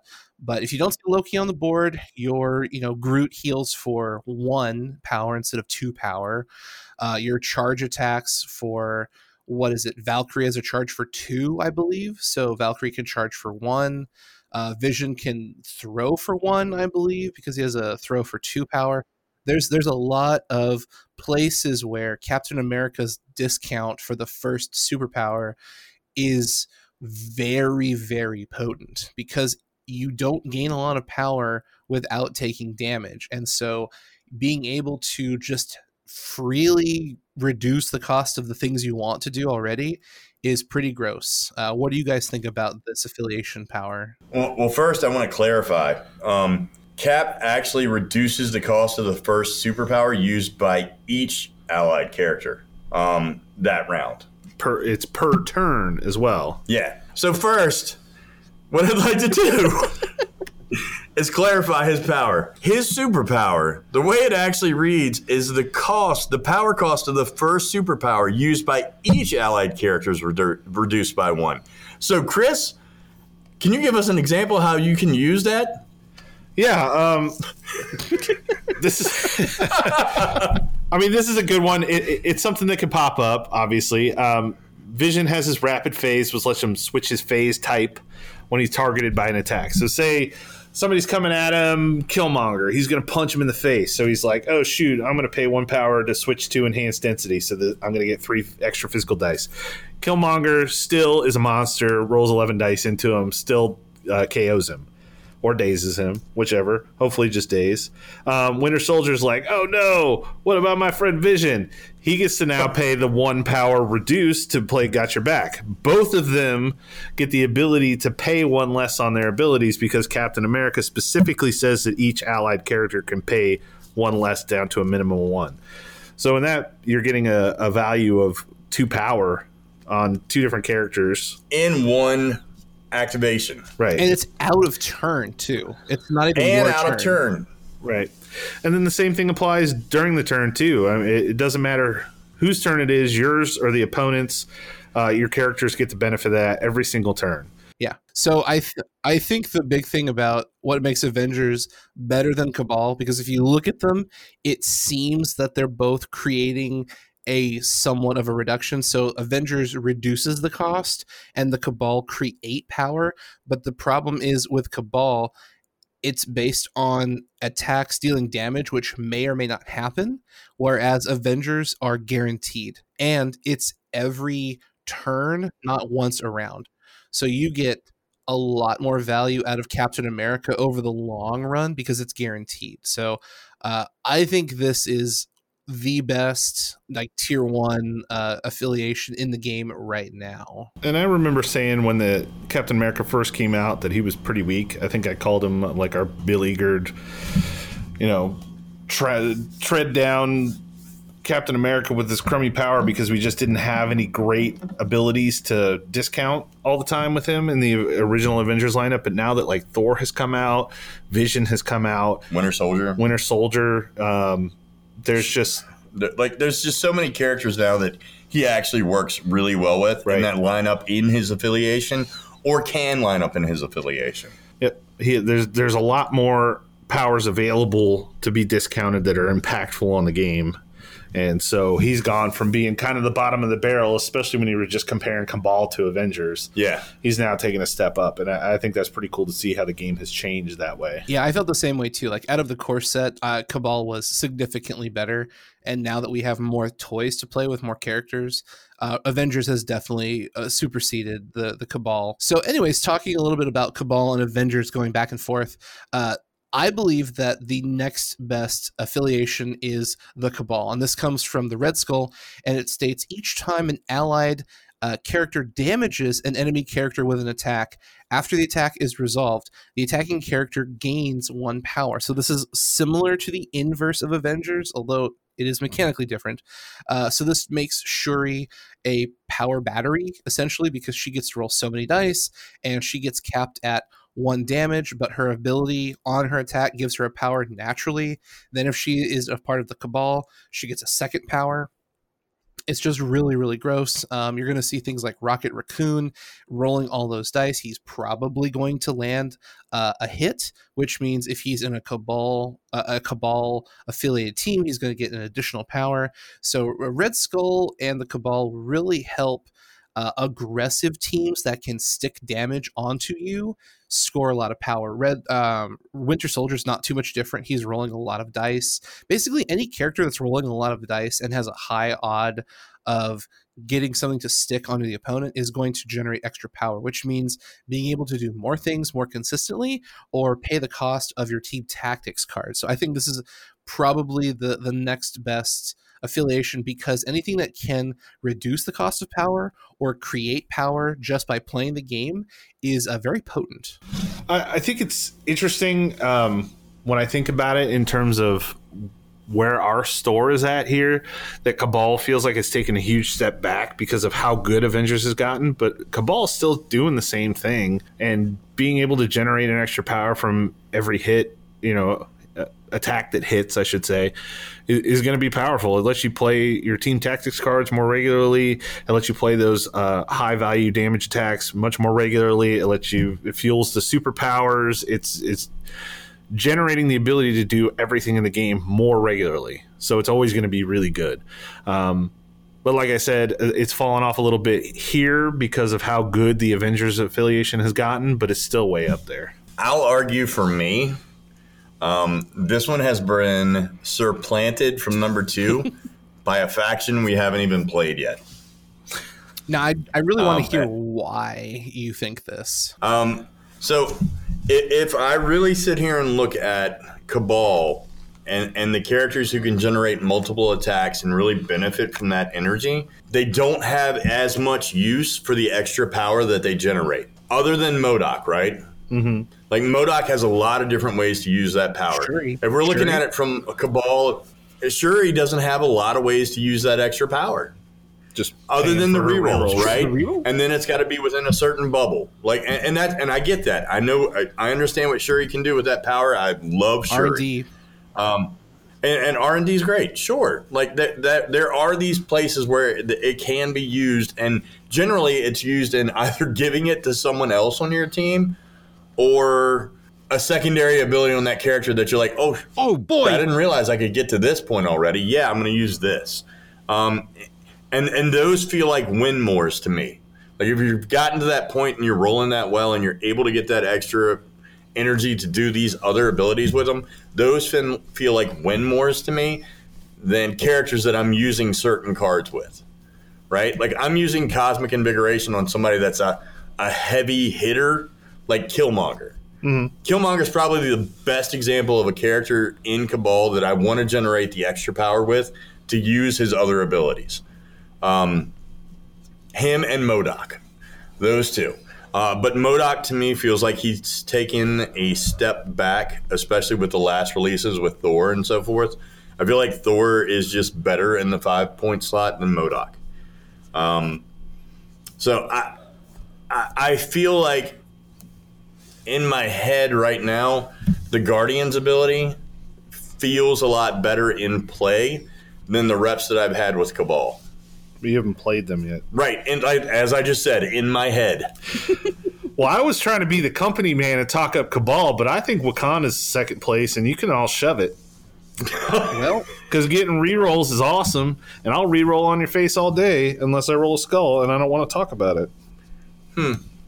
Well, so all right, well, that that's where we're going with our third ranked, right? Like you, you guys think it's Wakanda. I think Guardians is two and Cabal is three. yeah, if, if And Sugi thinks Cabal is two, and I, I don't know so where he I would Wakanda say is. uh, Avengers by far is number one, Cab- Cabal, and then uh, Guardians. I would say think- Avengers, Cabal, or Avengers. I'm sorry, Wakanda, and then Cabal. Interesting, and I think it's Avengers, Guardians, Cabal. Yeah, I think Wakanda is four, and I definitely think Asgard is the worst, like number five. Which is interesting. Like we want to play the Asgardian characters, just not with Asgard. Yeah, no, Right.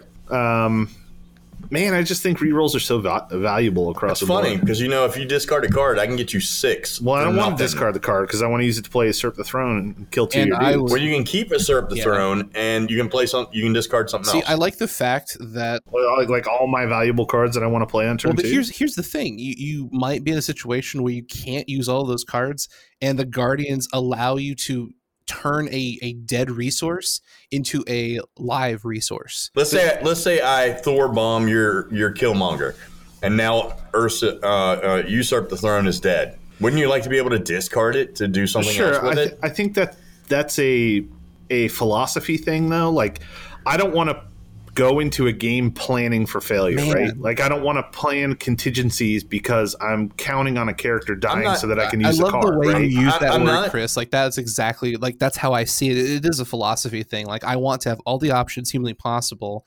even though Right. I'm not planning for failure. If it happens, I still can use this thing I couldn't use any other way. Yeah. Right. There, there is some of that, but like I said, I want to go into every game assuming that things are going to go well and I'm going to Oh. have the oh. ability to use I assume everything is going to my my stuff. Nah. I, I I don't want to. Yeah. I don't like things that trigger off of a character dying or being unusable Oh, or I'm sorry. You're gonna Right, but when they happen to me. you, you're you're like, God, this card is dead to me. What do I do with it? that's the same reason why I don't play Ultron because I just don't want to plan for a character so, to be but you're dead gonna in order to play you're gonna play usurp the throne because if he dies, it's useful. If who dies? If, Killmonger. if Killmonger dies, it's useful. No, I'm going to play it because while he is alive, he's going to kill two of your dudes. You think? Yeah, Huh? You want to line it up real quick? you're going to just you're gonna jack Thor up. I'm just gonna I'm just gonna jack Killmonger and He's be like, gonna hey, send don't Thor's oh boy, back to Asgard. I don't think so. Ooh, spicy. No, but I mean that's that's the point, right? Oh, and like I get Chris's philosophy, the idea that like I want to use my cards to their maximum potential, and I'm not bringing a dead card in my five, and and I totally understand that, and I get it. But at the same time, I feel like being able to account for things that you can't control, i.e., dice, um, is very important in a game that relies so much on dice. Which is why I like having rerolls on demand with Wakanda. Sure, but I'd rather have Star Lord because he has rerolls and a bit like his character has a reroll, and he can give anyone else. Re- the crazy thing about winging it, it it's it's there's no range needed, no line of sight needed, no power spent. You just go this character. I pitch this card, they get these tokens. So like, I, I'll add I'll add this to that as well. We we spent the first part of this podcast, or, or when we talked about I am Groot, talking about the value of a power to a value of a health. Right, one power, one health. So if you really look at the Wakanda ability, at best on a reroll, you have a fifty percent chance to deal a damage and get, take a health, or you have a what?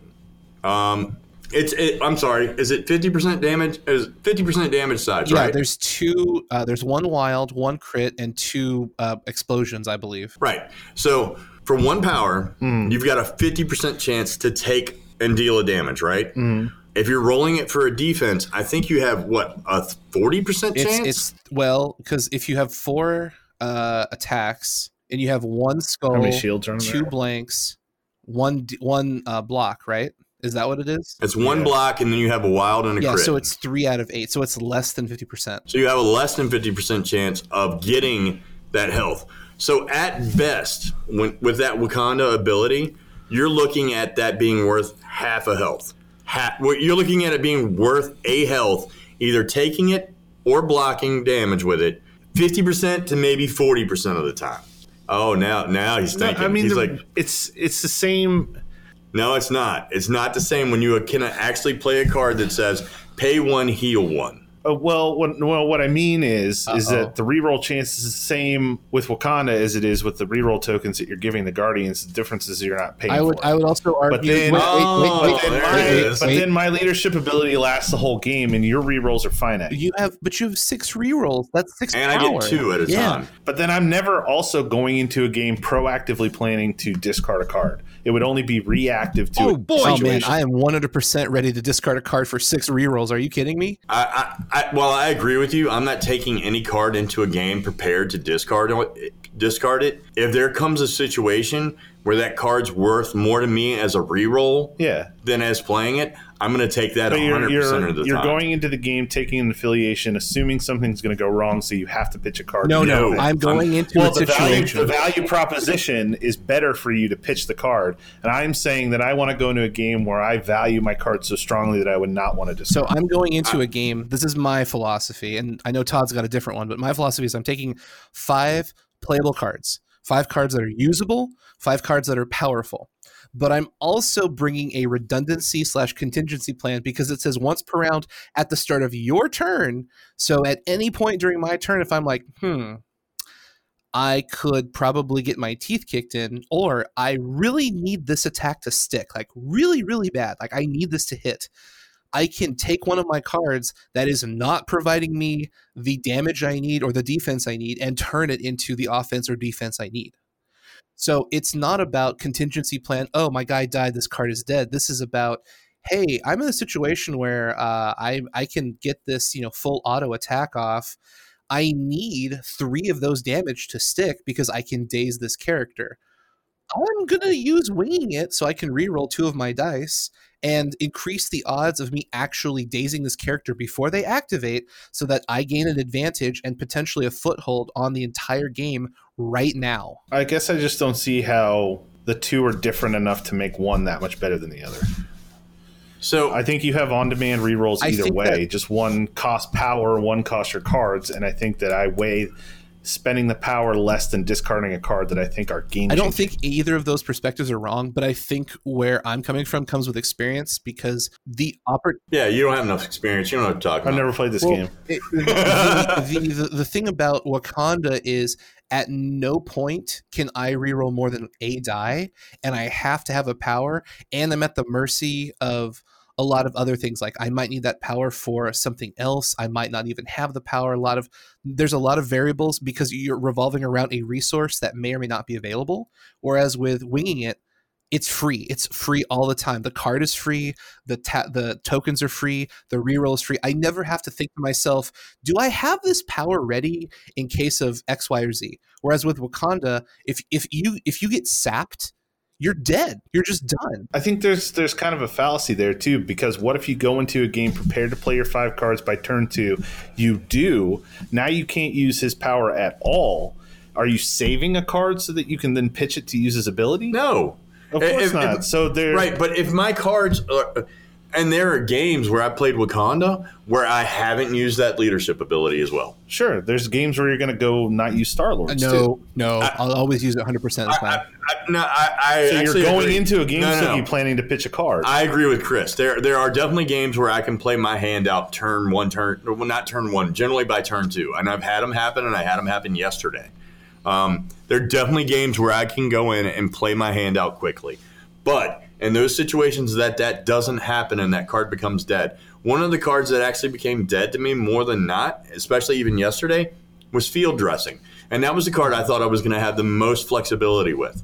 Now, field dressing in a lineup like uh, in a lineup like um, uh, Guardians has a solid place, especially when you have a three health character.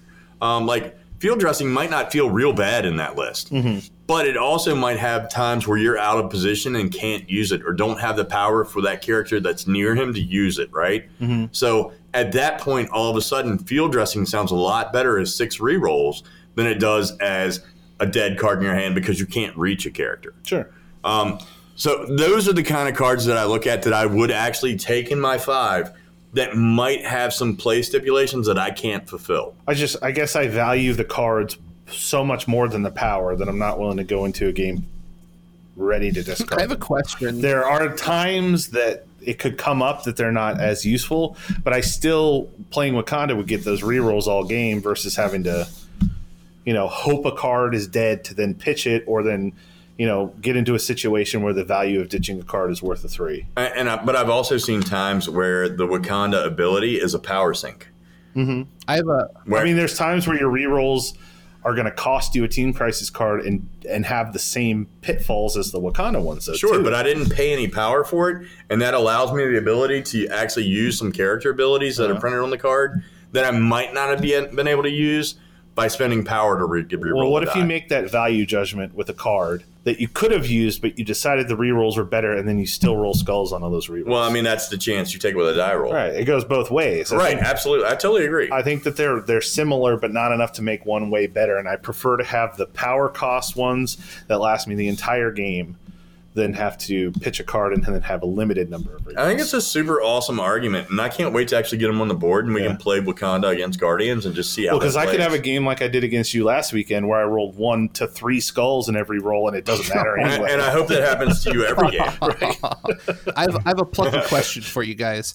Uh, do Infinity Gems count as team tactic cards? No, they count as part of your roster. yeah, I think the cards are just there to signify them being in your roster. Yep. Okay. Yeah, they count as your roster spots. So, like, if you want to take the Infinity Gems, you have to actually take them in your roster spots, not in your two cards. Right. Sure, but I mean, is it not like? I guess what I'm saying is, No, no, you can't discard. No, you can't discard those for. There, there's no way. Oh, in way boy. that happen. No, they just kind of sit on the edge of the board with your I don't, Yeah. I don't know. You, you might be able to like late game be like, okay, I'm getting rid of the power gem from my winging it. Well, then you would be carrying six to seven team Right. tactics cards, and You know what? lineup- I'm going to start running two Oh, boy. in my lineup I mean, if you- to pitch for. real. Yeah, I was gonna say if you can run 17 tactics cards, sure, I'll go play Yeah. Star Lord. That sounds good. I'm, I'm just saying it's it's a spicy question. I didn't think it'd be legal. But but I think we all agree that Asgard is by far the weakest leadership affiliation ability out of all yeah, of them, right? Yeah, pretty much. Yeah, just there's, there's not enough status effects to make it worth it right now. Also, do you really feel like I, I don't agree with that so much. Like that statement, I don't agree with. No, right it's, now- it's the No, one I- for one I don't like. I wish it was one for It's two. the one for one. One for two would be so like good. the crew of the Milano is so much better than that ability because Yeah. of the fact that you remove all status effects and you can't get any yeah, more. that's like hey, like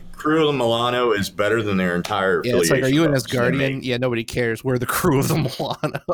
I don't think I've ever had more than two status effects on my entire team, and maybe that's just because I haven't played recently. I Yeah. mean, like maybe But- AMG is going to have a lot of status effects with like you know the new stuff coming out, like uh like Proxima and um, all the new Guardian stuff. But I mean, Well, we're starting to see it already. we're, we're starting. Like you, you've Yeah. got the.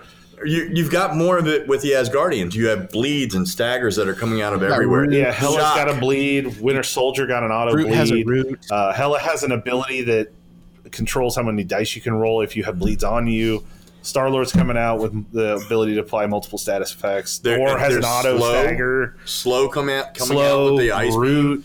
like with the Asgardians, there were a lot of status effects that have hit the board that if you weren't prepared for, or if you or if you haven't been hit by yet, you're like, oh man, that's a lot worse than I thought it was. Yeah. Like that ice beam from Loki is is not a joke. I told Like, you. I, I move slow.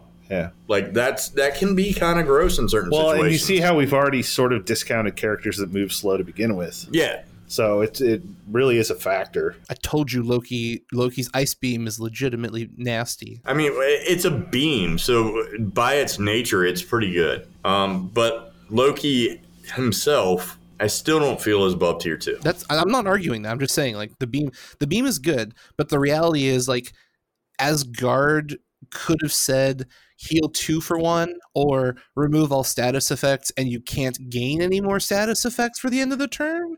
And neither of those statements is actually in the game. So it's kind of like, yeah, it's a flexible affiliation bonus, but then we have the problem where all the Asgardians cost a lot of points. And like you said, you have to stick three of them in your team. And at that point, you're just kind of stuck with shards of a team left. And it's just not as good, especially with Guardians being so stinking cheap now. Well, and I and I think that AMG is toeing a line that, if you're not aware of, is is very clear to see. A power is worth a health. Yeah. Um, and Groot is the character that breaks that mold, Yeah. and his card is the card that breaks that mold. Um, but based on where they've gone with the game right now and where they're at with it, a power is worth a health. But a Yeah, reroll them. is not And- worth a power it's kind of- comparatively. That's and for me, that's how I see it. Like if a power is worth a health, a reroll for a fifty percent shot at it is not the same value. That might be a playstyle thing too, because I I will gamble. I'll pay that power to try to get Interesting. That hit. I don't want to gamble. I want to try and manipulate all the variables in my favor as much as humanly possible. Yeah, I don't. I don't. I, I want. I want to maximize my effort and not gamble. Now I'll do crazy plays. I for wanted- this if I I one. wanted- think, well, yeah, but discarding a card to get rerolls is inherently doing the same thing. But I mean, cre- I, I've got a better odd at uh, t- removing a token for two die than for zero than paying one for one. I think I think it's wrong to think of discarding a card as costing zero though. no. Depends well, on the it, card. It costs zero and it power, depends on the situation. and and it applies to dodge rolls. Yeah, and, and I I also think you're discount- That helps. Yeah, and I also think you're discounting the idea of I'm taking these cards because this is my game plan because that's how you play. Right. You you you come to the table with a game plan.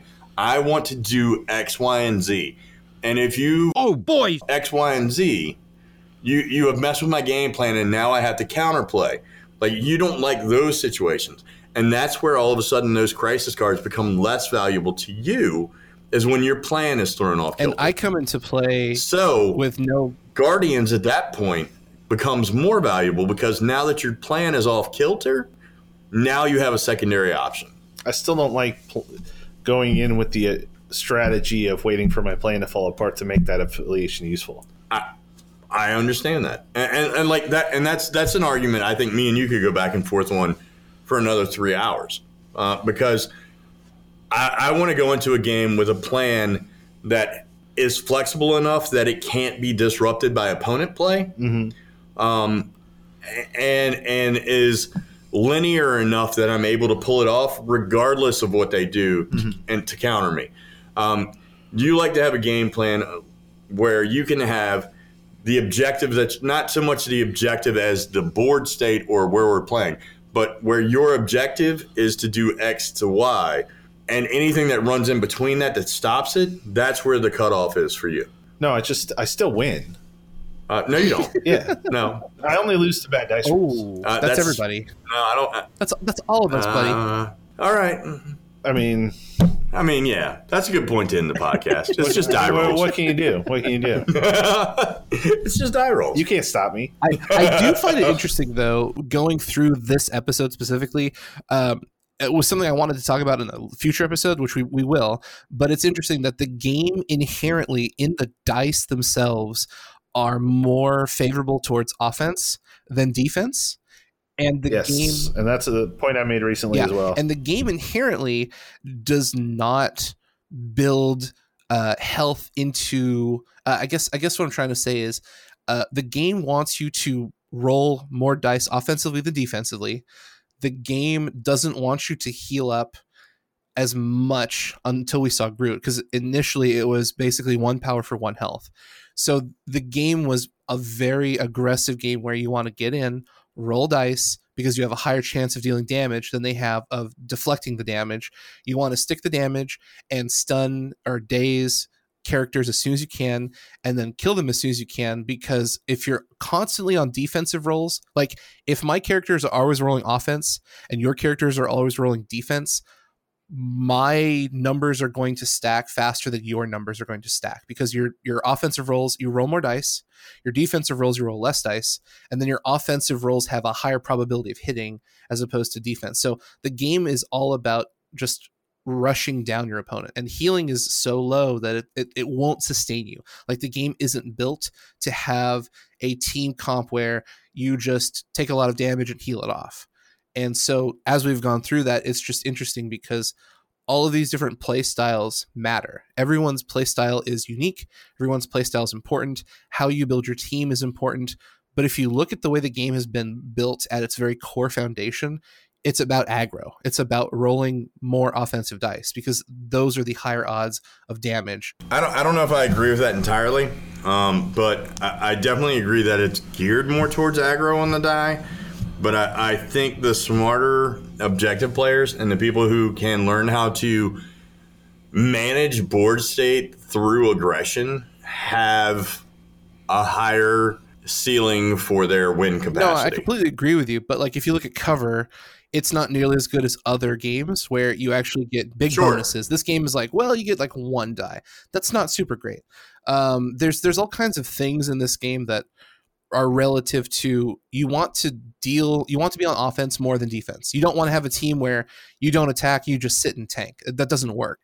right. So I find that interesting, but for another podcast because, uh, kind of like Chris was saying, it's a philosophy kind of thing, and I just I just think it's interesting because if you look at multiple games over the history of miniature games, some games are built towards uh, rolling more offense. Some games are built more towards okay, defensive teams are going to be better. Some games are built around yeah. uh, you know a, a hybrid of both.